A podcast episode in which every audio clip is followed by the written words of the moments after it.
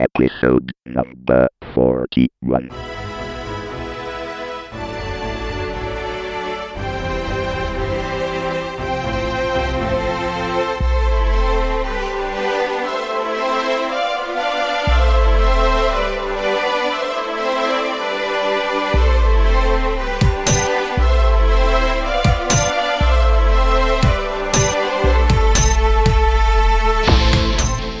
Tecnica Arcana e All About Apple Museum presentano Tecnica Arcana episodio numero 41, intervista ad Enrico Colombini, game designer, pioniere del videogioco in Italia e autore della prima avventura testuale in italiano, Avventura nel castello.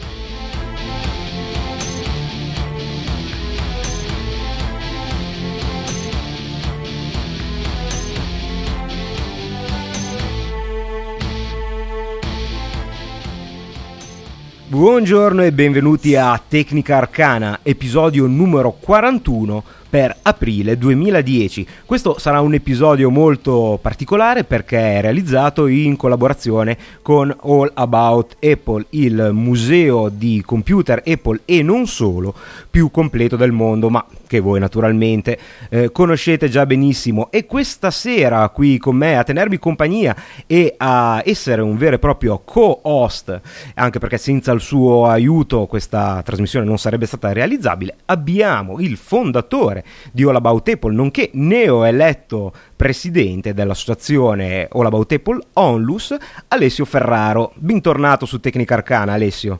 Allora, grazie Carlo per il tuo benvenuto. Abbiamo questa sera, come tu hai accennato, un ospite molto importante, eh, perlomeno per gli appassionati di videogiochi italiani. Eh, si tratta di Enrico Colombini, eh, un, uno scrittore, un autore di videogiochi eh, che è stato particolarmente noto e lo è ancora tuttora, ma ha avuto un momento veramente di grande notorietà nel periodo in cui gli Apple II erano parecchio abbastanza diffusi nelle case degli, degli italiani. Infatti eh, Enrico ha scritto eh, un, particolare software eh, che si chiama Avventura nel Castello che negli anni 80 eh, è diventato un vero e proprio culto per eh, i videogamers mm, di questo, di questo, periodo. Enrico ha accettato eh, questo invito per questa intervista e vorrei che mh, mm, ci raccontasse qualche cosina di, di, lui, qualche cosa della sua esperienza come eh, programmatore agli inizi, cioè che cos'è che lo ha spinto a realizzare questa questa avventura e, e, che strumenti ha utilizzato e che tipo di difficoltà ha avuto in questo, in questo, particolare periodo storico dove la documentazione tecnica non era certamente così facile da, da avere. Bene, innanzitutto grazie mille per uh, avermi ospitato in questa conversazione eh, cui, a cui partecipo molto volentieri perché All About Apple è, è decisamente un punto di riferimento direi per tutta la eh, comunità Apple e non solo italiana e naturalmente eh, grazie a Tecnica Arcana che ci sta ospitando. Ora la domanda che mi hai fatto richiederebbe pressappoco tre settimane, due giorni e 15 ore per una risposta esaustiva, per cui eh, io vado e quando vuoi qualche dettaglio me lo chiedi. Va bene, cominciamo dal, dal, dal, partire da che cos'è che ti ha spinto a realizzare questo, questo gioco.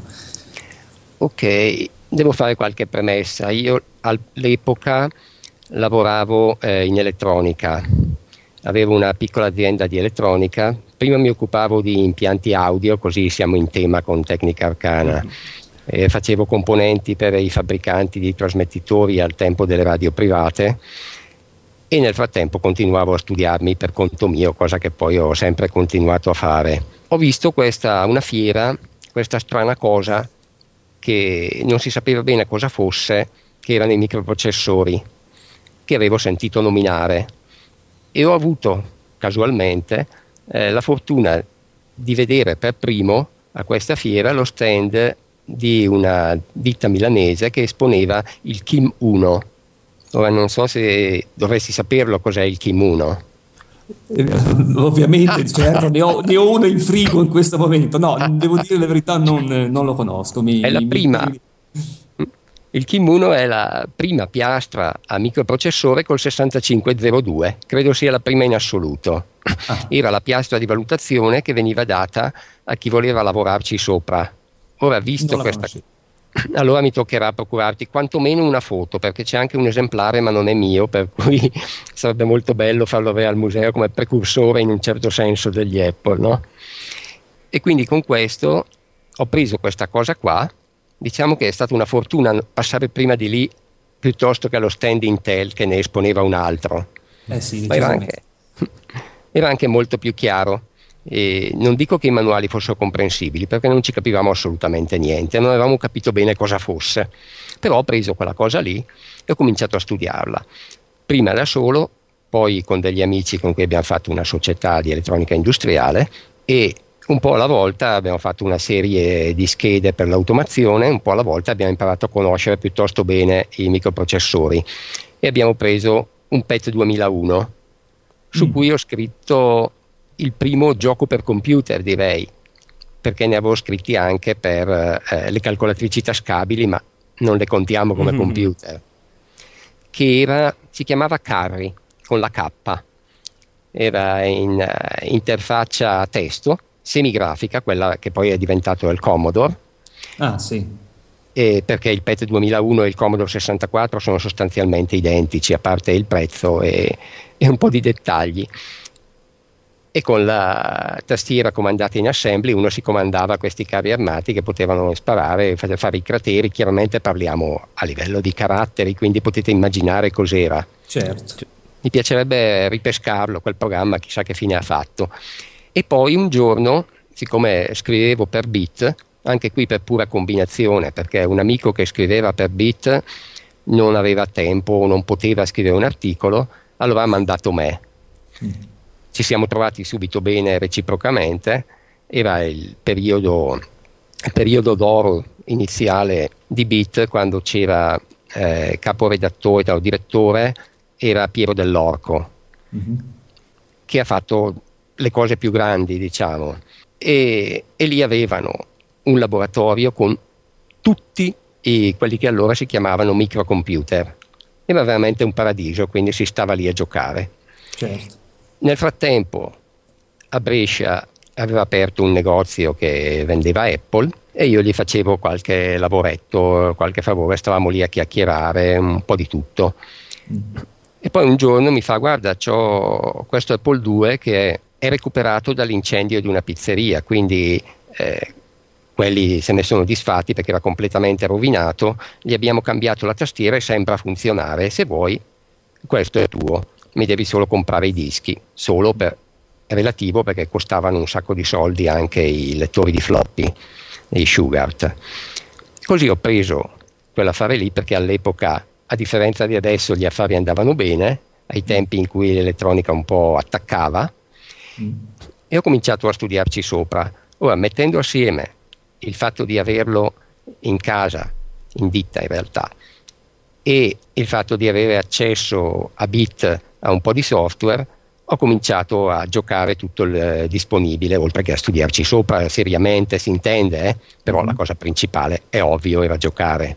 E quindi ho, ho visto per pura combinazione, ho avuto in mano ancora, penso, nell'80 o nell'81 le primissime avventure. Credo aver visto Mystery House forse prima delle avventure testuali, non sono sicuro di questo punto e nel frattempo a una fiera di elettronica avevamo di fronte vicino uno stand dove c'era esposto un mini computer, non ricordo bene che cosa fosse, forse non l'ho mai saputo, e c'era sto adventure mm-hmm. che non capivo, non sapevo cosa fosse, però siccome eravamo lì a passare il tempo perché di gente poi non ne girava tanta, mi sono messo lì e ho provato a scrivere un po', visto che quello rispondeva, mi dici east e quello va a est, gli dici south e quello va a sud. Certo. Era una cosa completamente nuova, cioè detto oggi diceva beh, ma devi immaginare i tempi in cui queste cose erano assolutamente impensabili. Certo. Sì, che un computer ti rispondesse a tono e ti dicesse delle frasi di un stesso computer era certamente scioccante. Infatti, allora il giorno dopo ho detto ah, andiamo a vedere adesso sta eh, spada nella roccia, la tiro fuori io. Arrivo lì e non c'era più e ci sono rimasto malissimo, come è prevedibile. E dopo un po', eh, sempre sull'Apple 2, ho trovato questo dischetto con Adventure. E fa, ehi, ma è lo stesso gioco. Sì. In realtà non era lo stesso perché la spada nella roccia non c'era e mi è rimasta anche adesso la curiosità di sapere come fosse. Poi ho scoperto che ci sono varie versioni di Adventure, 550 punti. Comunque mi sono messo con quello lì, ora il mio inglese attualmente con l'inglese scritto me la cavo, con l'inglese parlato magari un po' meno, però leggo tranquillamente, all'epoca no. Per cui io prendo sta cosa, comincio a scrivere e vabbè, finché si tratta North, South, East, West, tutto bene. Fin lì è facile. Mi dice, there is a huge green snake here. Dunque, momento, cosa vuol dire huge e cosa vuol dire snake? E allora vai, dizionario, dizionario. Mi ha insegnato più inglese adventure che eh non sì. tutti gli insegnanti e dizionari messi assieme. E poi, curiosamente, quel gioco lì che ovviamente come tutto all'epoca il software in Italia o quasi tutto era copiato, certo. anche perché penso che nessuno nel 1980-81 importasse del software, non quello comunque, funzionava perfettamente, ma era mm. programmato in modo un pochino diciamo bastardello. Se uno moriva, moriva. Uno non poteva salvare. Quando uno usciva, il programma salvava. Mm. Quando rientrava, il programma caricava e cancellava il save. Eh, cattivello, allora, eh? Eh sì, abbastanza, non era molto simpatico. Allora ho detto, eh no, adesso ci guardo dentro, lo sistemo. Protetto. Allora vabbè, vediamo chi la vince. Ho cominciato a guardare come funzionava il sistema di protezione, l'ho trovato, l'ho tolto quel sistema di protezione lì, ho modificato il programma e mi sono fatto tutti i miei bravi save mm. con cui potevo giocarlo e così sono arrivato in fondo. Era scritto in Basic Applesoft o in altri codici? Ecco, ci ho guardato dentro, era scritto se non sbaglio in Basic Applesoft con una parte in assembly, non, non ci sì. giurerei sulla parte in assembly perché se magari mi sto confondendo con gli Infocom, che era, beh, quelli erano tutti, non avevano Basic. Comunque l'ho guardato e non ho capito bene come funzionasse, ma ho visto che non era pulito mm. aveva dei pezzi che continuava a caricare da disco, infatti era lentissimo. Poi mm. ho scoperto molti, molti anni dopo che era un porting da eh, PDP qualcosa, mm-hmm. sì. per cui probabilmente hanno tenuto la struttura originale. E allora ho detto, ma dal punto di vista della programmazione penso di riuscire a organizzarlo meglio se parto eh, da sì. zero e lo faccio.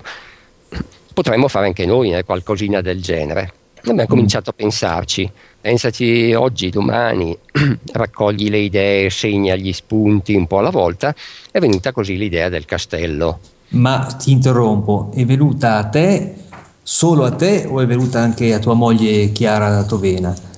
Ma generalmente le idee vengono a me.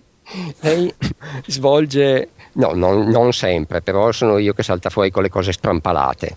Quando mm. c'è qualcosa di eccentrico è mia competenza. Mm. Lei invece eh, mi corregge gli errori e le sciocchezze, quindi eh, di grandissima utilità. Anch'io, se permetti, ho una domanda prima che eh, entriamo nel vivo della nascita di Avventura nel Castello, visto che ormai è chiaro ai nostri ascoltatori che questa sera abbiamo un pezzo di storia qui a tenerci compagnia su Tecnica Arcana. E, mi sembra, cioè, hai detto che il tuo background era fortemente tecnico e però mi sembra che il fascino di queste avventure testuali eh, sia stato quello della storia. Ancora adesso ci dicevi che non sai come è andata a finire con la spada ficcata nella roccia. Eh Hai avuto, cosa che a me era venuto um, vedendo le prime avventure testuali, un uh, fascino per quello che poi sarà il parser, cioè per il fatto che il computer riuscisse a interpretare più o meno bene a seconda dell'avventura il pensiero e le i comandi e le istruzioni del giocatore o è stato principalmente amore per lo stile di gioco? Cioè c'è stata un'attrazione tecnica o è stata puramente narrativa e ludica? Ma direi tutte e due le cose, certamente quella ludica e narrativa era quella principale perché di giochi ne ho visti a centinaia e nessuno mi ha colpito così. per cui il fatto proprio di parlare col computer, di poter raccontare una storia sicuramente mi ha colpito. E poi c'era la sfida tecnica naturalmente. Sì, poi anche il fatto, anche il bello di queste avventure testuali è che uno può prendersi tutto il tempo che vuole, nel senso come la tua avventura che inizia con un aereo che precipita e dice vabbè cosa facciamo? Uno ci può anche pensare con calma, è, è, l'approccio che può farsi venire in mente tutti, tutte le possibili vie di fuga e con calma provare. Con calma fino a un certo punto perché poi se non ricordo male dopo un certo numero di tentativi l'aereo precipitava. È una cosa che mi è sempre piaciuta non dover dipendere da un tempo frenetico imposto dal gioco. Voglio dire, ci sono dei videogame bellissimi, divertenti, però alla fine stressano. Invece esatto. uno si mette lì, ha tutto il suo tempo, ha dei puzzle, ha una sfida intellettuale che deve risolvere e come premio ha un po' di narrazione per cui è una formula che funzionava piuttosto bene, funziona ancora se si riesce a farla bene, ma questo vabbè, il presente o futuro è un altro discorso.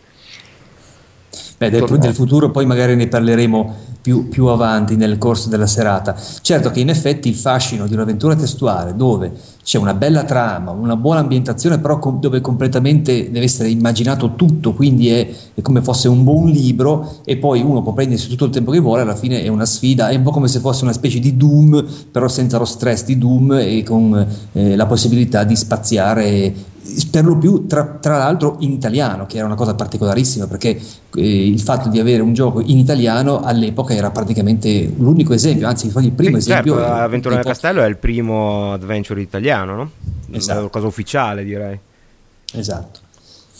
Tanto che all'epoca, proprio per, perché erano i primi giochi, in, non erano i primi giochi in assoluto in italiano per l'Apple, di avventure penso di sì, qualcosa aveva fatto se non sbaglio la Mondadori, erano piuttosto primitivi, però eh, sono precedenti. Eh, I primi giochi, diciamo, veri e propri, completi, erano questi qui eh, e la Apple eh, decise, eh, come ben sai Alessio, di allegarli alla, al 2C, mi pare, giusto, quando uscì, sì. che era la seconda edizione del castello. Esatto quella con anche quella parte minima di, di grafica praticamente. Sì, veramente minima. Comunque eh, non parlerei troppo di, di, trama, storia accattivante per Avventura nel Castello, forse più di atmosfera, perché in realtà la storia, se vogliamo andare a guardare, non c'era. Però uno restava abbastanza coinvolto e questo era l'importante. Certo, ma ecco, a proposito della realizzazione, io ho, ehm, una, faccio una piccola spiegazione per chi ci ascolta. Enrico ha eh, avuto un, una iniziativa molto bella, e cioè ha donato al nostro museo una nutrita collezione di eh, materiale, eh, in parte materiale di documentazione, in parte mh, manuali tecnici di programmazione e poi eh, numerosi componenti e alcuni computer dell'epoca. Io ho visto tutta la documentazione dell'Apple II che tu ci hai mandato. È stato difficile realizzare Vettura del Castello. Quali sono? C'è qualche aneddoto particolare, qualche momento di sconforto che ti è venuto eh, durante questo, questo lavoro? Oh sì. dopo vi racconto del momento di sconforto che è stato veramente notevole. Eh, all'inizio ero partito con l'idea di fare tutto in Basic e in memoria. Poco mm. dopo ho finito la memoria. Ecco, perché quanta memoria aveva l'Apple 2, ricordiamolo? 64K teorici, 48K in pratica, eh, è un po' più complicato perché una parte era usata dal video, sì. quindi non mi ricordo più il numero esatto, comunque siamo tra queste due cifre. Sì, sì, poi una parte era occupata dal sistema, poi c'era una serie di problemi con le stringhe, le stringhe contengono le, vabbè, siamo su, su, tecnica arcana, non c'è bisogno non c'è di problema sì, a spiegare cosa sia una stringa. Sì, sì. Solo che le stringhe basic erano limitate a 256 caratteri e se ce n'erano troppe, eh, quando arrivava la garbage collection sì. per eliminare le variabili non più usate, si inchiodava tutto per, non so, 10 minuti, mezz'ora, ecco. tre quarti d'ora, dipendeva dal numero di stringhe. per cui lì, vabbè, c'è stata qualche piccola difficoltà, quelle le ho risolte, paciugando un po'. Eh, anche con l'aiuto di come si chiamava quel libro Beneath Apple DOS se non sbaglio mm, mm. Che, che, che, dovremmo avere al museo tra l'altro ecco che, che, è un libro storico perché spiega proprio le, le viscere dell'Apple Della, del, lo, del DOS mm, e l'ho usato anche quando ho scritto un DOS accelerato e altre cosette tornando al castello a quel punto ho finito la memoria ho detto vabbè eh, io fino a quel punto buttavo fuori le risposte con delle print. Sì. Ho detto no, non funziona. Allora dobbiamo mettere su disco. Come certo. facciamo a mettere su disco? Beh, in teoria uno, visto oggi, dice fa un bel file unico e certo. poi va a prendere dal carattere tot al carattere tot. Mm. È solo che i file accesso random non c'erano. C'erano eh, vediamo se mi ricordo, potevo andarli a prendere a blocchi, neanche tanto mm. grandi. Per cui mi è toccato fare una, un po' di organizzazione per far finta che ci fossero i file random sostanzialmente. Rileggevo il mio blocchetto, tiravo fuori il pezzettino, lo giuntavo o forse leggevo cara- un carattere alla volta perché mi sto confondendo con la versione successiva. E comunque, Ma comunque hai mantenuto, hai mantenuto il Basic Apple Soft, non hai usato altri software alla fine? Fino a quel punto sì. Mm. Poi mm. il programma ha continuato a crescere e a un certo punto ho visto che la consultazione del dizionario era troppo lenta perché avevo dentro un sacco di, di parole, di termini e ci metteva troppo tempo. Ora, questo è assolutamente ridicolo visto oggi, ma sì. a quei tempi c'era un'ignoranza totale. Io poi eh non sì. è che abbia studiato informatica anche perché, a scuola, voglio dire, anche perché non c'era. Quindi, tra tutte le cose che non sapevo, una delle più plateali era la ricerca binaria. Non sapevo nemmeno che esistesse. Mm. Quindi come facevo a cercare una parola nel dizionario, partivo all'inizio e le facevo passare tutte. Certo. E naturalmente ci metteva troppo tempo. Allora, non conoscendo la ricerca binaria, che poi ho usato nelle versioni successive, cosa ho fatto? L'ho riscritto in assembly. Orca. Quindi, che per me non era poi più difficile del basic, dato che lo usavo tutti i giorni per lavoro sì. E ho fatto anche cose abbastanza complicate, per cui eh, solo che visto oggi viene abbastanza da ridere. Eh sì. E a quel punto le cose hanno cominciato a girare, ci stava tutto in memoria, il resto stava, le stringhe stavano su disco, la cosa funzionava bene e io mi facevo i miei regolari backup. Mm. Come facevo? Oh mio Dio, oh mio Dio, oh mio Dio. Però temo di sapere cosa stai per dire. Mi sono già nell'angoscia del programmatore frustrato dalla coppia che è andata perduta. Allora, dico solo, dico eh. solo che è per miracolo che Avventura nel Castello è, uscita. è uscita. non ci posso credere. Co- co- cosa hai combinato? Dai. Allora, eravamo circa due terzi, due terzi del lavoro, direi sì. Eh, discutevo con Chiara di come fare le cose, mettevamo giù, ogni tanto lavoravo insieme, ogni tanto lavoravo da solo, andavo avanti tranquillo e siccome io sono un tipo molto prudente, facevo sempre una copia di backup. Sì. Dove facevo la copia di backup? Eh. Avevo due copie sullo stesso disco. Oh Gesù. Ah. Dovete anche Beh. sapere che i dischi dell'Apple si recuperano abbastanza facilmente, c'erano degli eccellenti programmi di recupero dati, sì. per cui anche se si perdeva l'indice in generale sì. le cose si recuperavano entro certi limiti, mm-hmm. però non avevo molto chiaro ecco, il, il concetto di rischio che abbiamo oggi. Anche perché devo dire che, ti interrompo un secondo, noi abbiamo una quantità immane di floppy disk a 5 pollici dell'Apple 2, ma ce ne fosse uno che non si legge, cioè è una cosa impressionante, considerati gli anni che sono passati. Eh?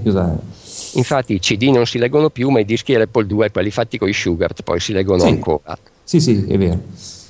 Eh, e niente, avevo sto disco con due copie, per cui avevo sempre l'ultima e la penultima, e io stavo tranquillo. A questo punto devo fare una divagazione tecnica. Il, il DOS dell'Apple 2, parliamo del DOS 3.3. Il 3.3, certo.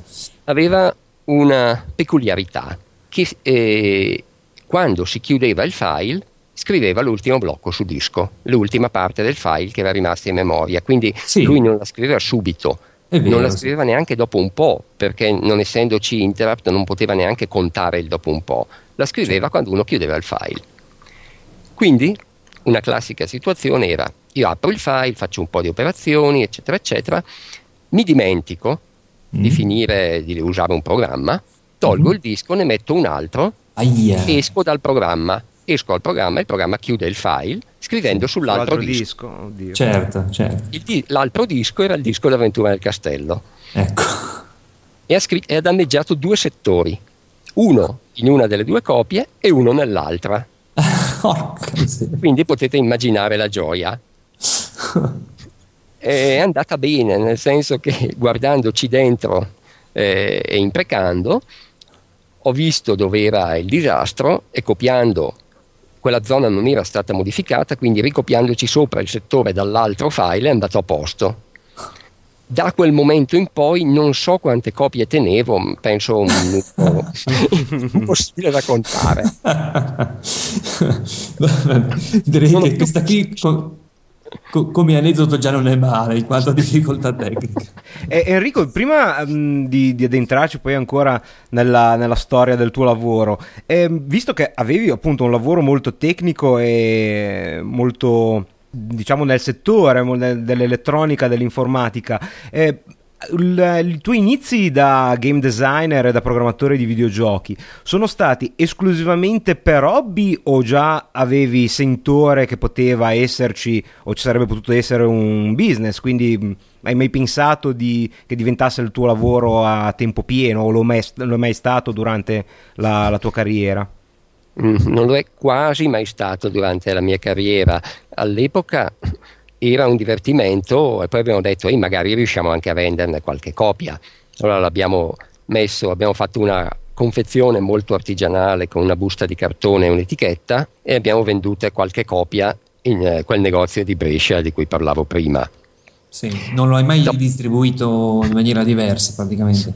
All'inizio no, mm. dopo in, eh, sto pensando a quando è accaduto questo, in, eh, nel gruppo editoriale Jackson, che non mi ricordo come si chiamasse allora perché ha cambiato due o tre nomi, credo fosse gruppo editoriale Jackson all'epoca, si è pensato di distribuire un po' di software e quindi Avventura nel Castello è stato uno dei primi insieme a Melopoli e a Signori della Galassia a cui ho contribuito anch'io per la parte soprattutto tecnica che sono tutti in esposizione, se non ricordo male, proprio nella zona Apple 2C del museo Labout Apple, per li ricordo sono quelli nella scatola di plastica rigida Bianca. della JSoft come marchio poi di esatto, col sì, paperino, col paperino giallo. come JSoft.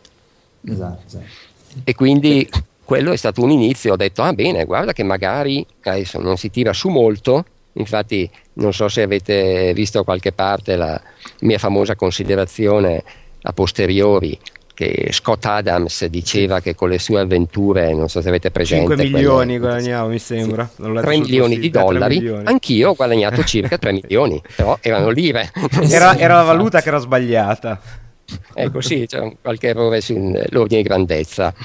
Però ho detto magari se uno insiste eh, comincia a fare un altro po' di roba, eh, aumenta il pubblico, si riesce anche, non dico a viverci, ma a tirarci su qualcosa e a quel punto il mercato è praticamente sparito perché poi è arrivato il Commodore 64 in cui no, mh, mm, di originale non si vendeva nulla, eh, l'Apple II è rimasto un prodotto di nicchia e, qui, e, e l'industria italiana se mai esisteva, quel, quell'accenno di industria italiana è quasi scomparsa.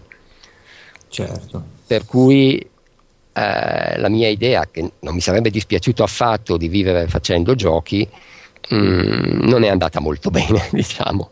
Sì, nel, nel periodo del Commodore 64 io ricordo che trovare un gioco originale era un'impresa titanica, perché io avevo due o tre titoli che eh, volevo assolutamente tutto, aveva una sorta di feticismo, no? volevo la scatola, volevo il manuale e, ed era difficile. Mm, io ricordo ad esempio eh, è stato impossibile per me trovare una copia di Dragon Slayer originale, che voglio dire per Commodore 64 era una cosa abbastanza ridicola, ma quando ti imbatti in Dragon Slayer eh, al bar è qualcosa che se hai 10 anni o 12 anni ti cambia completamente la vita, soprattutto se sei un nerd come ero e sono ancora all'epoca. Quindi avevo deciso di trovarlo, lo, l'avevo trovato, solo poi per scoprire qualche settimana dopo che non era neanche quello originale, pagato con, con quote originali, ma era di fatto una produzione di quelle tante aziende italiane che c'erano all'epoca, che cercavano di ricostruire un po' una scatola dignitosa e roba del genere, ma non era il programma originale. Quindi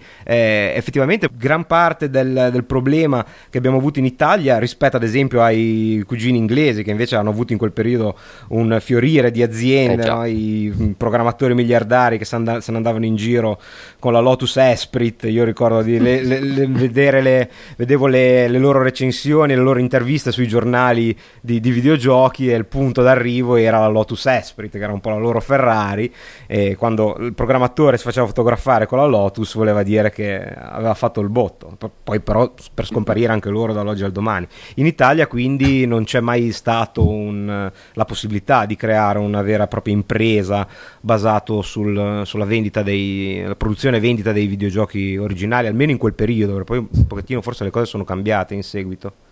Sì, qualcosa poi in seguito è stato fatto, diciamo che non, non siamo, siamo decisamente molto molto lontani dai livelli inglesi purtroppo era, ero nel posto sbagliato per certi aspetti. Valuta sbagliata, posto sbagliato, pubblico però no, perché la gente continua a essere, è vero dal tuo sito e dalle tue richieste riguardo appunto alla gente che ti continua a contattare, il pubblico amava quel gioco, lo ama tuttora e è rimasto molto affezionato, quindi il pubblico almeno era giusto. Ah, quello sì, continuo effettivamente a ricevere delle mail, saranno magari una o due al mese, di ah ma sai che ti ho trovato, io giocavo quando ero piccolo. ecco, all'epoca c'era contatto con eh, il giocatore, cioè nel senso riuscivi ad avere feedback diciamo sul, eh, sul tu, sui tuoi prodotti, sui tuoi giochi attraverso non so BBS o incontri eh, o, o, è sempre stata una cosa che da una parte c'era il produttore dall'altra c'era il cliente con il mezzo la distribuzione ed era difficile avere un rapporto reale se non magari quello delle vendite eh, per sapere se il gioco era apprezzato se, se la gente lo giocava volentieri o quali erano i problemi che aveva il pubblico? Eh, grandi contatti in effetti non ce n'erano, anche perché le BBS quando è che sono partite? Mi sa che nel 82 non c'era molto, forse Fidonet c'era già, mi sembra. Eh, io, so. Mm, beh, no, eh, effettivamente hai ragione. Andiamo, mm, io la prima BBS avevo già il Commodore 64, che comunque è molto posteriore, effettivamente. Eh, sì, probabilmente era ancora, ancora presto avevo l'unica via di contatto erano le lettere alla rivista, dato che ovviamente facevamo, ne parlavamo sulla rivista eh, un po' con articoli tecnici, un po' con articoli spudoratamente autopubblicitari, e era sempre il gruppo Jackson che quello che li vendeva e quindi ogni tanto c'era qualche lettera di un lettore si poteva dialogare, però erano cose molto episodiche magari andando in giro, parlando con la gente, scoprivo che piacevano, però mm, non avevo un contatto diretto con i giocatori come può esserci oggi, anche se oggi le case tendono a evitarlo, il contatto diretto con i giocatori, ti fanno il tuo bel forum, mettetevi in contatto diretto tra voi, ma prima di parlare con qualcuno che rappresenta una casa di videogame ci vuole un certo impegno. È vero, perché in questo periodo, io sta, quando, quando, dicevi questa cosa qui, eh, mi è venuto in mente il caso opposto, no? sai che eh, adesso sta fiorendo con questi nuovi mezzi di distribuzione, c'è il ritorno al, al, gioco indipendente, cioè le persone che come hai fatto tu eh, un po' di anni fa, in due, tre persone si mettono e riescono, sia grazie agli strumenti avanzati, ma anche poi alla certezza di poter distribuire facilmente il software su Xbox, iPhone eh, o attraverso internet anche per computer si mettono a, a, produrre giochi che magari sono più piccoli delle grandi produzioni che ormai sono a livelli hollywoodiani per i titoli principali, ma è la cosa che proprio differenzia mm, il, secondo me il, il mercato professionale da quello mm, sempre professionale ma comunque indipendente è proprio il contatto con il pubblico. Io pensavo, non so se l'hai mai giocato, un gioco che a me piace tantissimo, si chiama World of Goo e nel, nel blog di, di, questi sviluppatori comunque sono fuoriusciti da Electronic Arts, quindi eh, sono indipendenti adesso ma hanno vissuto bene anche la, la dipendenza dal grande colosso. E c'è proprio un rapporto con le persone che mh, eh, per me fa scuola quando si tratta di gestire la comunicazione con eh, il web 2.0, con i social media, addirittura beh, ricevono i, le, i, disegni fatti dai, dai, bambini che giocano a questo gioco, ispirato a questo gioco che è molto carino e spesso fanno post proprio solo di disegni, insomma è un, un modo di porsi diverso senza dubbio dalla grossa industria. E tu hai scritto anche un libro su, eh, per poter seguire le tue ore, un libro che insegna e dà strumenti per eh, creare avventure. Dopo magari, scusa eh, l'interruzione, le, mm, dopo magari riprendiamo il discorso sui giochi indipendenti o adesso magari in qualche altra occasione. Eh, tornando al libro, originariamente il titolo, guardiamo se me lo ricordo, doveva essere Imparare il basic scrivendo avventure e il titolo non è passato all'editore, era diventato semplicemente Avventure, mi sembra. E lì eh, conteneva una versione ridotta all'osso del sistema che avevo impie- eh, utilizzato per Avventura nel castello e su cui avevo poi ricamato parecchio, eh, potenziandolo, facendoci un vero e proprio linguaggio e giungendo alla fine alla conclusione che non ne valeva la pena cioè eh, la semplicità alla fine era la cosa migliore. Mm.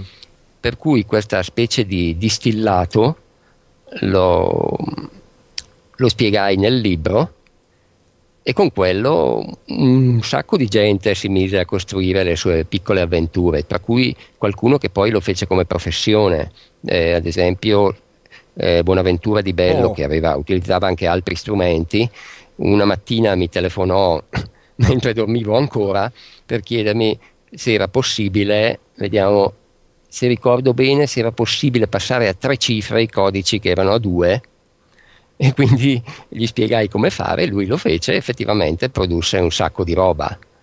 anche usando Buonavventura di Bello, oltre a essere il leggendario capo del redattore di Zap, eh, che per, per, noi era la Bibbia all'epoca, è stato forse il più prolifico scrittore di avventure italiane. Eh sì. Ne ha scritte veramente un, un numero esagerato. Sì, io sono l'opposto, tutt'altro che prolifico. Io sono molto lento, infatti il mio totem è il bradipo. eh, io penso, e pensare ci vuole tempo e quindi ci metto il mio tempo. Infatti non ho ancora scritto il seguito di Avventura del Castello né di nessuna di quelle avventure. Ma ci stai pensando? Oh, sono 25 anni che ci sto pensando, ma è un pensiero che difficilmente eh, si avvererà in questa forma. Poi magari parliamo di possibili altre forme. Mm.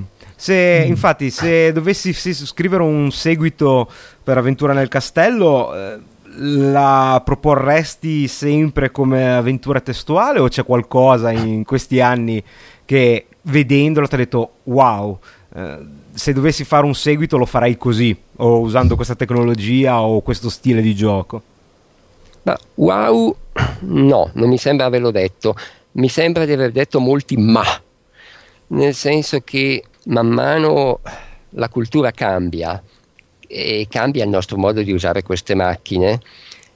Le avventure testuali sono simpatiche, mm, sono una forma di enigma come eh, settimana enigmistica o qualcosa magari di un po' più eh, coinvolgente, un po' più stimolante, però sono sempre più eh, lontane da come la gente normale, tra virgolette o anche senza virgolette, si avvicina al computer. Cioè abbiamo a che fare con gente che è abituata a cliccare e avere un risultato immediatamente e che purtroppo non è più abituata a scrivere. Se io gli metto un gioco che richiede di scrivere, che richiede di continuare a scrivere e che richiede di sopportare la frustrazione, perché dobbiamo dirlo nelle avventure testuali, questo è, è un componente fondamentale. Vado sicuramente a prendere tutti quelli che sono appassionati di enigmi mm, impegnativi, ma vado anche a far scappare tutti quelli che magari giocherebbero volentieri, ma non ne hanno la minima voglia di usare questa interfaccia. E allora ancora un po' di anni fa ho cominciato a pensare a interfacce alternative. Ne ho pensate parecchie perché come dicevo io penso molto e lavoro poco. E una delle idee, un primo esperimento nel 2000, fu quello di dire ma la gente non gioca più alle avventure perché non ha voglia di scrivere o perché non ha voglia di leggere. Perché chiaramente se non ha voglia di leggere non c'è niente da fare, lasciamo perdere. Se non ha voglia di scrivere si può trovare qualche soluzione. E quindi eh, scrissi Idra, non so se avete presente di cosa si tratta. No, eh, no, io l'ho visto sul tuo sito e mi ha molto incuriosito la definizione, ma non lo conosco, quindi se ce lo vuoi presentare brevemente. Allora, ne parlo, ne parlo come di archeologia perché effettivamente è un po' superato tecnicamente, anche se il concetto è ancora valido, andrebbe riscritto a avere il tempo e la voglia. Sostanzialmente è difficile dirlo in due parole perché ha una prima approssimazione è un meccanismo per fare libri game, tipo quelli che giravano appunto negli anni 80, se attacchi il lupo vai a pagina 47 e se invece scappi vai a pagina 23. Tira un dado e se viene più di 3 segna una E nella casellina. Non so se avete presente. Sì, eh, ecco, sì, sì, sì, sì, lupo certo. solitario, me li sono giocati tutti. Esattamente. Aveva avuto un grandissimo successo. Quindi queste cose qua sono abbastanza facili da fare. Se poi uno ci aggiunge le possibilità che ci offre il computer, da un'avventura a scelte in cui uno clicca per fare le cose, si possono ottenere dei risultati interessanti. E qui ho fatto una cosa bella e una cosa brutta. La cosa bella è che ho fatto questo strumento con cui si possono costruire avventure che si giocano con un browser. La cosa brutta, brutta è che non ho avuto voglia di scriverne una. Per cui ho adattato due simpatici giochi di Andrea Angiolino e mi pare Andrea Angiolino e Domenico Di Giorgio, che però, pur essendo carini e giocabili, erano nati per la carta, quindi non sfruttavano minimamente le possibilità di questo mezzo. E poi non ho più fatto niente, per motivi vari, anche perché effettivamente mettersi a scrivere una un'avventura fatta bene richiede mesi di lavoro, per cui uno deve avere uno stimolo sufficiente. Diciamolo chiaro, gli appassionati di questo settore, se non si contano sulle dita di una mano, si conta sulle dita di poche mani, per cui anche il, il premio, diciamo, che uno può ricevere, premio simbolico di sapere che il eh, suo gioco viene giocato da altra gente, non è così significativo da dire va bene, ci dedico quattro mesi, sei mesi a tempo pieno per fare qualcosa di bello, ammesso di averli naturalmente. E quindi anche altre idee ci ho sperimentato parecchio e sono rimaste sulla carta. Diciamo che... Sì, scusa. No, no, di, mh, mm, mi chiedevo se eh, rimarranno sempre sulla carta o se c'è speranza che qualcuna venga ripescata ma in questo periodo stanno prendendo piede gli ebook. Ora, un ebook è peggio di un browser dal punto di vista di un gioco d'avventura, perché siccome le pagine sono, sono fisse, lente, sì, infatti. No, lento dipende molto dal lettore, ma sono fisse. Cioè queste pagine sono stampate una volta per tutte, quindi io non ho variabili, non ho nessuna possibilità di di controllare un po' l'andamento della situazione, posso solo scrivere una sequenza di pagine che va da una parte una sequenza di pagine che va dall'altra e non ho nemmeno quello che c'era nei libri game, tira il dado e segna una X sulla casella B, non ho proprio nulla. Quindi apparentemente con uh, gli ebook non ci si fa molto, però poi ci ho pensato sopra e forse non è vero, forse non è vero e ci ho lavorato un po'. Mm. E può darsi che venga fuori qualcosa da questo lavoro, però eh, per adesso non posso dire di più, per adesso questo è il massimo che posso dire. Diciamo che nel giro di un paio di mesi, se le cose vanno come penso io, si, vedere, si potrà vedere qualcosa. Mi sembra il momento giusto per ricordare ai nostri ascoltatori che chi vorrà magari fra un paio di mesi vedere se ne è uscito qualcosa di interessante, se tu ne scriverai qualcosa, tu hai un sito che, dove è possibile avere maggiori informazioni sul eh, tuo passato, sul tuo presente e speriamo anche tuo, sul tuo futuro, che è mm, disponibile all'indirizzo www.erix con la x finale.it e che naturalmente i nostri ascoltatori potranno trovare linkato sulla pagina di Tecnica Arcana. Intanto ne approfitto per scusarmi con Alessio che come ti avevo avvisato eh, però caro Alessio che, sì, sì, ma io, che sarei insomma, partito a un certo punto non avrei saputo resistere no, no, no, mi sarei guarda io ti incuneato. stavo ascoltando ammirato. Intanto vabbè la, la, leggenda perché io insomma ricordo ancora la scritta lenta che compariva Enrico Corombini e Chiara Tovena vi presentano Avventura nel Castello. Quindi per me è una, è una leggenda che parla. E mm, ti interrompo un attimo perché mentre ascoltavo voi che così stavate spaziando, io stavo guardando le fotografie che ho scattato qualche giorno fa del materiale che Enrico ha donato al museo. E siccome per me il museo ormai fa parte del, della, della, mia pelle così guardavo le fotografie dell'Apple 2 dell'Apple 2 il 128K che vabbè era eh, smembrato però comunque è un elemento e poi il, il 2GS di pre-serie che eh, praticamente anche questo fa parte della tua, della tua, collezione. Ma queste tre macchine, allora l'Apple 2 d'accordo, Avventura nel Castello, il, Macintosh sappiamo che c'è stato, vabbè, prima Melopoli, poi Mac Melopoli e altri software. Il 2GS eh, lo hai vissuto o è stata una macchina proprio di transizione? Cosa, cosa ne è stato di, per te del, del 2GS? Allora, prima una piccola precisazione, quell'Apple 2 che c'è nella foto è un Apple 2e ed è la macchina di Avventura nel Castello, seconda serie. Mm. Perché quello prima serie è stato scritto sul famoso Apple 2 senza E, sì, con la sì. Europlus, mi sembra. Purtroppo con... Europlus. Mm, eh, Purtroppo perché Apple 2 veri da, da noi non forse non sono mai arrivati con l'angolo bruciato perché veniva dall'incendio una pizzeria, col video a 40 caratteri esclusivamente maiuscoli, che è ancora qui per il momento. Ah, però, ah, però, però, magari mm. un giorno o l'altro eh, io sono affezionato, però mi spiace anche che le cose ammuffiscano qua, per cui mi sa che finirà in All About Apple, però al momento non te lo posso Carlo, Carlo, stai registrando, vero? Sì, sì, sì, sto registrando. bene, questo... bene. Abbiamo anche un certo numero di testimoni, visto il numero di ascoltatori che segue Tecnica Arcana, per cui io non dico altro.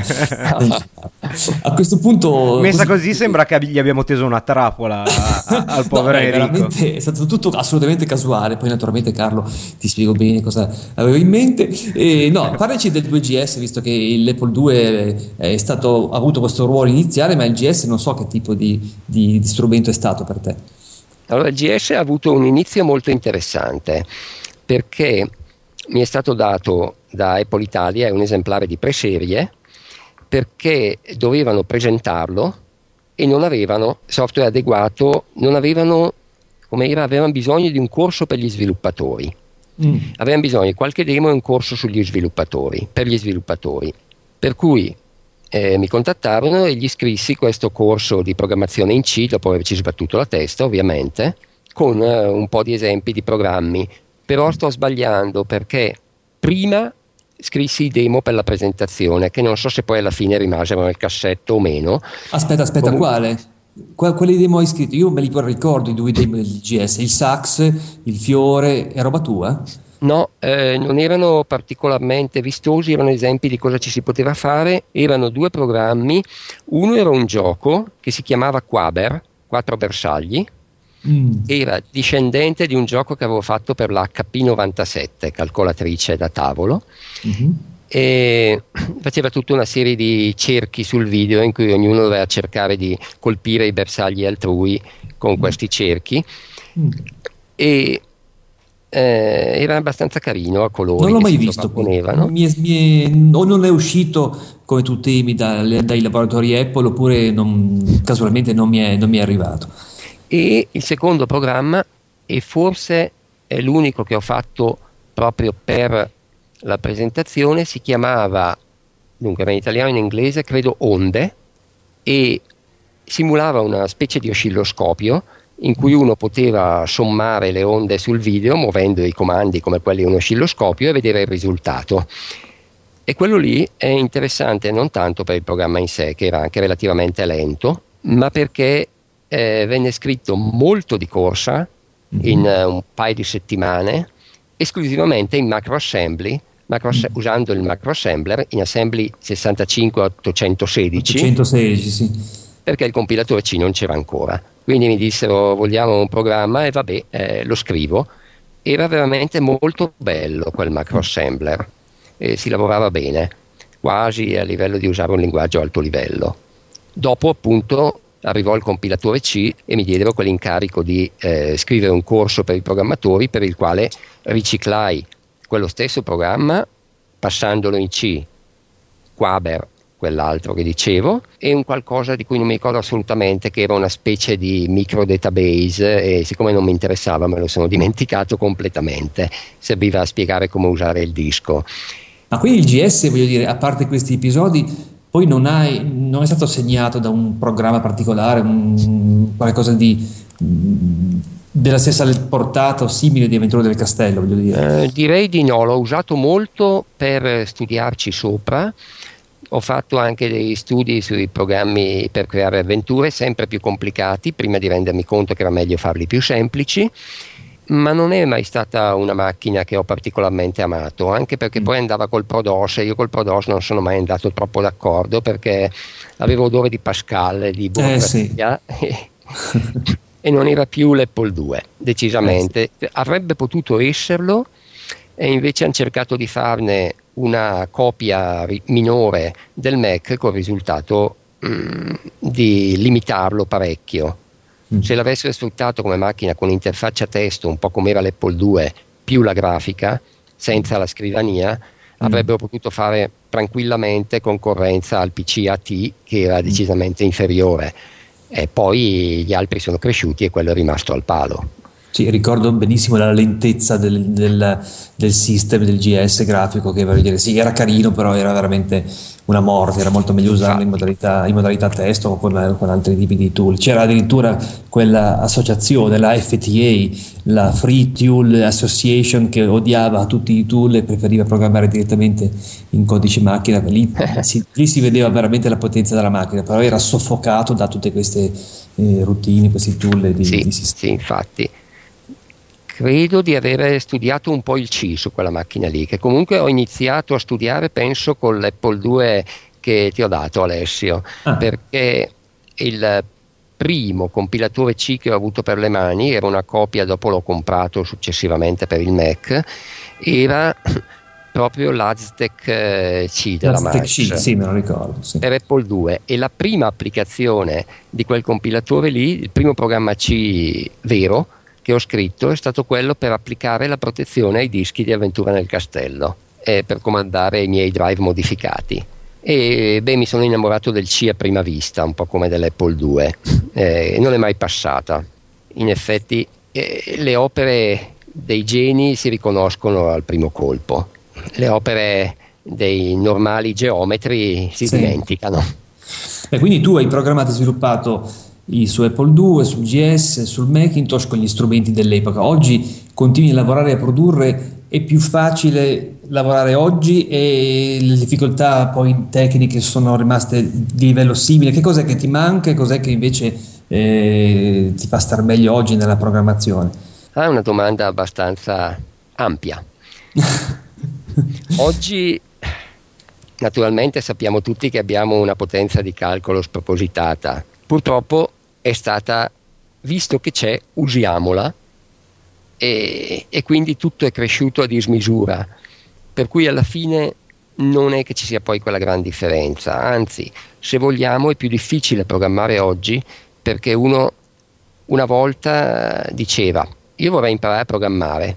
Ok, mm. prendiamo il manuale di programmazione, sarà un centinaio di pagine. Sì, Lo imparo ed è finita lì praticamente. Sì. Come si fa? Stampiamo una stringa print, sì. aperte virgolette, ciao, chiuse virgolette, certo. e funziona. Oggi stampiamo ciao sullo schermo, uno comincia a leggersi un paio di spanne di manuali, crea una classe, istanze, istanze. ma ci vuole la patch, no perché questa versione non va d'accordo con quella DLL, allora quella libreria, modificate a piacere per Linux eh, o Mac. e, e uno gli passa la voglia. Quindi se uno lo fa per mestiere, lo fa magari un po' controvoglia, ma si, si fa passare queste spanne di manuali. Se uno lo fa per divertimento, generalmente cosa fa? Prende delle librerie già fatte e le usa. Sì, ma sì. dal mio punto di vista questo non è programmare, perché uno non no. ha il controllo della macchina. Ti, ti, faccio una domanda eh, su, questo, su, questo, frangente, su questa tua considerazione. Vedo sul, suo, sul tuo sito che uno delle piattaforme più recenti sul quale hai programmato oltretutto videogiochi è il eh, Nintendo DS, che probabilmente fra le macchine di larga diffusione è quella più ridotta ai minimi termini, sia come eh, prestazioni che come disponibilità di memoria. Eh, mi piacerebbe sapere come sei arrivato a questa console e se forse c'è una ricerca appunto appunto di una macchina comunque mm, più semplice che magari non ha un, eh, un grosso sistema operativo sotto o se è una cosa assolutamente casuale? Direi che è casuale anche se certamente eh, per certi aspetti il Nintendo DS ricorda i vecchi computer in quanto si è più vicini all'hardware con meno strati in mezzo. Eh, è casuale nel senso che io ho visto, ho scoperto per caso comprando un gioco in edicola, perché io mi rifornisco regolarmente in edicola di giochi, aspettando magari un annetto o due dopo che sono usciti per pagarli un quinto. Sì, lo faccio anch'io. e ho visto, toh, sono, c'è una ditta italiana che fa giochi di avventura, era artematica. Ho detto guardiamo, sì, fanno un discreto lavoro, chiaramente non hanno il budget eh, delle multinazionali, quindi non possono permettersi eh, de- certi lussi, però lavorano benino. Allora li ho contattati e gli ho chiesto se avevano bisogno di un designer, di qualcuno che gli progettasse dei giochi avventura. Ora non avevano bisogno di designer, per qualche motivo vedo anche adesso guardandomi in giro eh, c'è molta più richiesta di programmatori che non di designer, forse perché chiunque può andare lì e dire buongiorno sono un designer mm. e non è facilissimo dimostrare che non è vero. Mentre se uno dice buongiorno, sono un programmatore, ok, vediamo. Okay, esatto, esatto. sì, senza, anch'io mi sono chiesto la stessa cosa e sono arrivato più o meno alle stesse conclusioni su questa disparità. E quindi ho detto, vabbè, entriamo come programmatore, poi vedremo come va. E visto che di 3D so abbastanza poco, sto studiandolo un po' in questo periodo. Combinazione sto studiandolo su un Mac con un emulatore iPhone per motivi misteriosi, eh, ma sto solo dando un'occhiata per ora. E non sapendo molto di 3D, mi hanno messo immediatamente a lavorare sul GS, a un'avventura 2D, anzi prima un altro giochino di calcio, poi avventura 2D, a fare un po' di librerie, cose varie, e niente, è stata un'esperienza abbastanza interessante, anche se poi per motivi indipendenti dal nostro team eh, l'esperienza è terminata, però abbiamo, ho lavorato per un po' lì sopra, ho lavorato con gente di un certo valore e, e quindi diciamo sono arrivato al DS per vie traverse, non perché lo avessi scelto particolarmente. Comunque è un'architettura ben fatta e, e piacevole da programmare rispetto a tante altre. Certamente lavorare su un'architettura chiusa è sempre più facile perché ci sono meno variazioni. Anche se le solite spanne di manuali ci sono dovunque, però uno dice ok, me lo imparo e io so che tutti gli esemplari esistenti sono fatti così non è che tra un mese eh. dice sì, eh, però il tuo programma non funziona più perché abbiamo fatto la versione successiva, perché è cambiata la ROM, perché è più che la ROM il sistema operativo. Eh, que- quando. Erano mm. le belle cose precedenti al DSI, cioè la penultima versione, per adesso sono messi a fare firmware aggiornabile anche sul, sul povero DS, quindi so che ogni tanto... Ah sì, me lo sono perso. Eh sì, è uscita questa versione, vabbè, nuova per modo di dire, nel senso che è la stessa macchina, solo che sì, ha sì, lo sto- il, solito, so eh, il, solito, store con, per acquistare applicazioni e so che anche eh, hanno introdotto come già anche lui e le console più, più moderne il, le, le, versioni del firmware aggiornabile da, da wifi e quindi... Comunque non nego che non mi dispiacerebbe lavorare anche su Wii, anche su altre macchine o console purché non sia al solito videogame sparatutto. Eh, certo. Purtroppo in questo periodo sembra che giochi di sport e sparatutto siano, tutto, siano il videogame. Esatto, sì, hai perfettamente ragione. Ha una crescita, come dicevi tu, di potenzialità tecniche quasi sempre ne è derivato solo un miglioramento della grafica e seppure non ci sono esempi di, di, di, giochi che sono un pochino più complessi anche dal punto di vista del, del gameplay o della, sì. della grandezza Però, del scusa mondo, Carlo, la, la, Wii se io, vabbè, io non sono un, video, un videogamer quindi ho poca esperienza, ne avete sicuramente più voi ma da, quello, da quanto ne so la Wii ha avuto un grandissimo successo però non è che abbia quella grande potenza grafica, quella no. grande eh, renderizzazione 3D come altre no, console. La Wii è un, game, avuto... è un, GameCube che detto in par- parola ancora più semplice è praticamente una PlayStation 2 dal punto di vista della grafica, quindi... Mm. Cioè la considerazione è che c'è sempre spazio per una bella idea anche sì. con poca elaborazione grafica o addirittura non dico solo completamente in testo, però voglio dire c- c'è spazio per una cosa di questo genere qui se fatta bene, quindi perché no? Voglio dire, non è necessario avere tutta eh, questa eh, proprio il discorso che facevamo prima sui eh, giochi indipendenti in molti casi dimostra che si può ancora avere grandissimi volumi di vendita essendo in pochi e tirando fuori veramente però l'idea geniale, innovativa nel, nella struttura del gioco e magari semplicissima dalla realizzazione, comunque semplice rispetto ai grandi giochi che, che siamo abituati a pensare, che, che richiedono milioni di dollari per per realizzarli. E, Enrico, tu non sei mai stato sedotto dal lato grafico delle avventure? Ma eh, diciamo che ho avuto la sfortuna di non avere mai un buon grafico tra gli amici. Altrimenti, chissà, magari molto tempo fa mi sarei messo a fare qualcosa.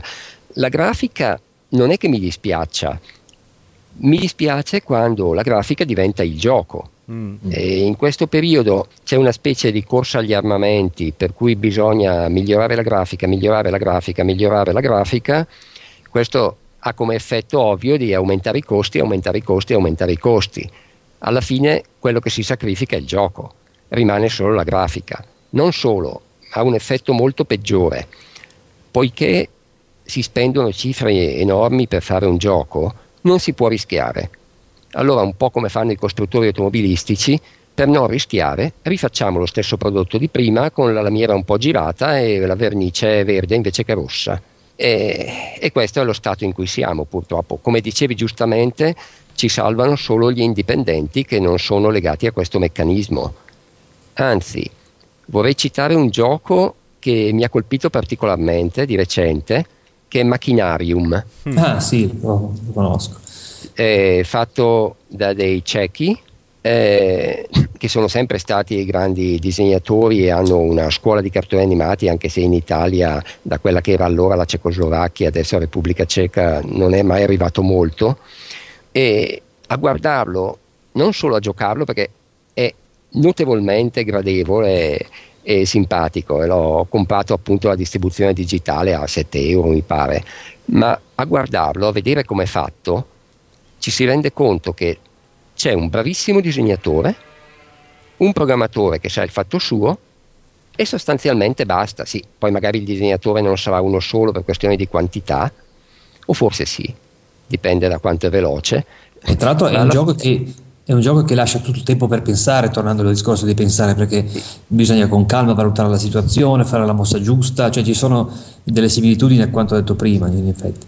Sì, è un'avventura grafica ridotta all'essenziale e decisamente molto gradevole, il che dimostra che si può ancora fare, direi.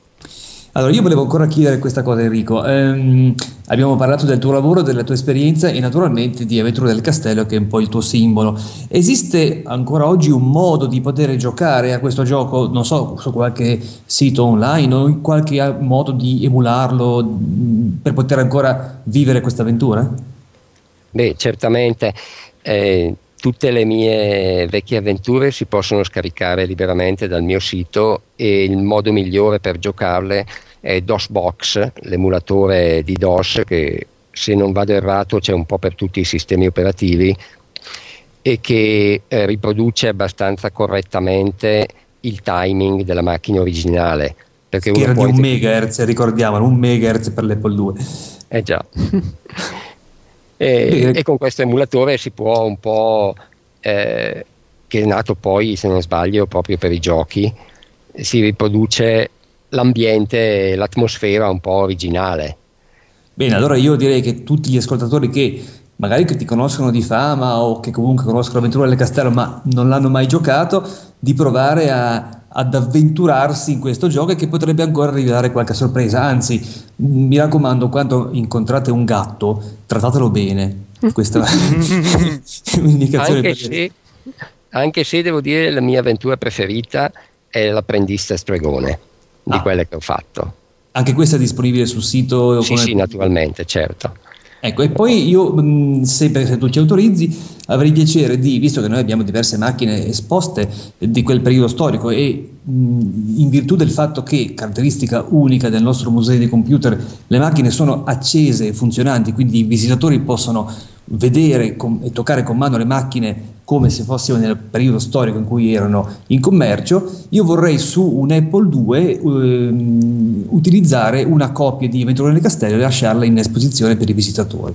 Allora, se non sbaglio, eh, controlla perché ogni tanto non sono sicuro di cosa metto in linea o no, il mio sito è estremamente spartano, ci dovrebbe essere anche una eh, copia nel formato image, mi pare, mm-hmm. che si può usare che si può eh, trasformare in un disco Apple II. Usando l'Apple II GS? Dunque il formato ah, bisogna fare quell'operazione a rovescio.